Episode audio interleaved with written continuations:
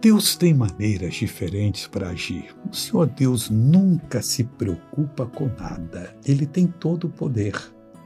Mas ele se preocupa com você, porque você não o busca como deveria buscar. Você não ora como deveria orar e não crê como deveria crer.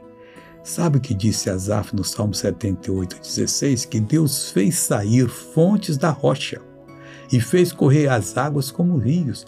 Ele pode fazer isso por você, ele quer fazer. Está com alguma necessidade financeira, sentimental, conjugal? Busque a Deus agora. Isso você vai ver o quanto ele pode operar na sua vida. Ele é Deus de sempre e vai fazer isso por você. Agora eu vou orar por você agora, Pai.